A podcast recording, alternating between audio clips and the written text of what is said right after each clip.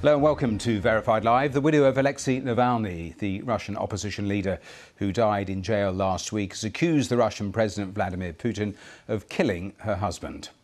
In a video statement, Yulia Navalny said the Russian authorities are hiding his body. She promised that she would continue her husband's fight for a free Russia. Our correspondent Bethany Bell reports now from Brussels, where Mr. Navalny's widow is meeting with European foreign ministers. Привет, это Юлия Навальная.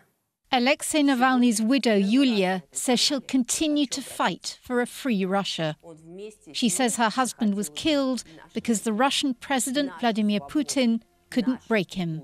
В первый раз на этом канале. Another person should be here in my place, but that person was killed by Vladimir Putin. We know exactly why Putin killed Alexei three days ago. We will tell you soon. But the most important thing we can do for Alexei and for ourselves is to go on fighting. I will continue Alexei Navalny's work. Я буду продолжать дело Алексея Навального. Alexei Navalny died in this prison camp in the Arctic Circle. Prison authorities say he suffered sudden death syndrome.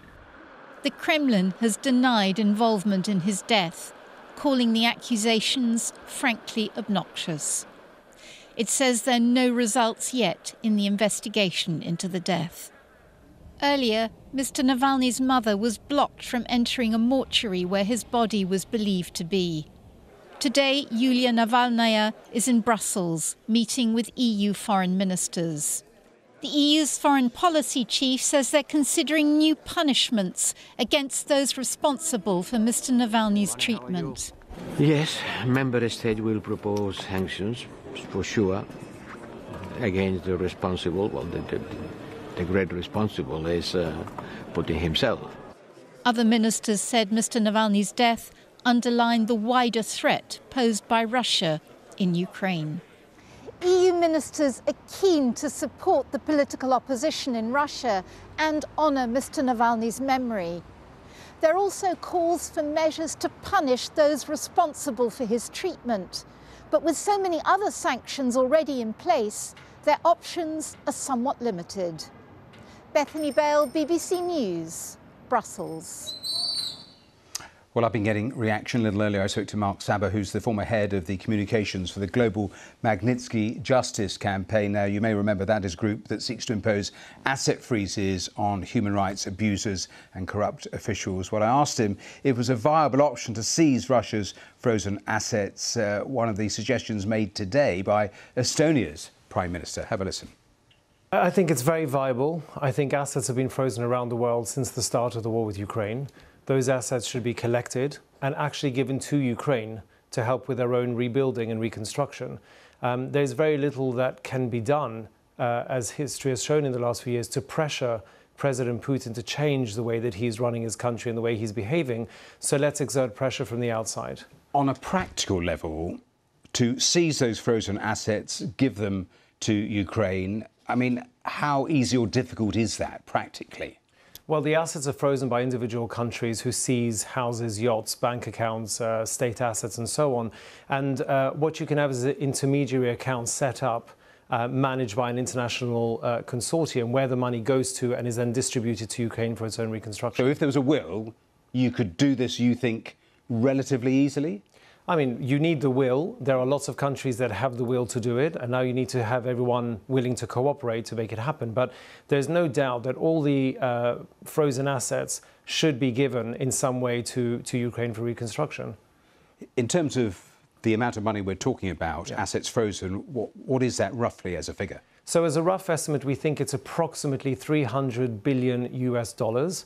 Um, I believe in the UK it's around 22 billion uh, pounds that have been frozen, uh, and that's everything from state assets, houses, yachts. Uh, who knows what other assets and uh, bank accounts and savings and so on. But we, there's a rough estimate of around 300 billion around the world. We heard in that piece the EU leaders talking about consequences uh, without defining what those consequences could be. So that is one key area, and I've seen a lot of comment about uh, this whole area of using frozen assets. If there were other things, and we've had sanctions since the start of this war yep. in Ukraine. W what else is there that could be done that isn't being done? Well, there's a few things. First of all, um, the sanctions regimes should be tightened for those who killed Navalny, but also there should be some sort of penalty for organizations who continue to work for sanctioned individuals and sanctioned companies. There are uh, public affairs agencies, lobbying firms, uh, media organizations, PR firms, and so on who continue to, to take money from sanctioned individuals. That should be stopped. Um, we should also look at um, expelling Russia from some uh, multilateral institutions. There comes a point where you have to say enough is enough when it comes to this behavior. But the, the really important thing is this the world's authoritarian states are looking at Russia to see how it behaves and how it will handle all of this. And the more the Western democracies don't have a cohesive and firm policy towards it, then that gives a green light to countries like China, Venezuela, Iran to do what they want, knowing that Western uh, countries don't have a strategy for dealing with it. Just a quick final thought about what is happening inside of Russia, because the official explanation around cause of death keeps flip flopping, all sorts of things being thrown out there. Do you think that's a deliberate strategy that if there is no set line, it becomes harder then to dismantle one position? Well, I think it's a few things. First of all, it's an incohesive place. Uh, each department will be putting out its own statement. Each department and each person will say what they want. But also, this is a, a playbook in Russia that we've seen many times. When Sergei Magnitsky was killed in 2009, there was an investigation. There wasn't an investigation. They found him, you know, guilty of dying by stoppage of breath before they admitted that he was beaten. So we're going to see the same with Navalny, a constant flip-flopping of the reasons, the causes, and the outcomes. Well, that was Mark Sabah from the Global Magnitsky uh, Justice Campaign talking to me just a short while ago.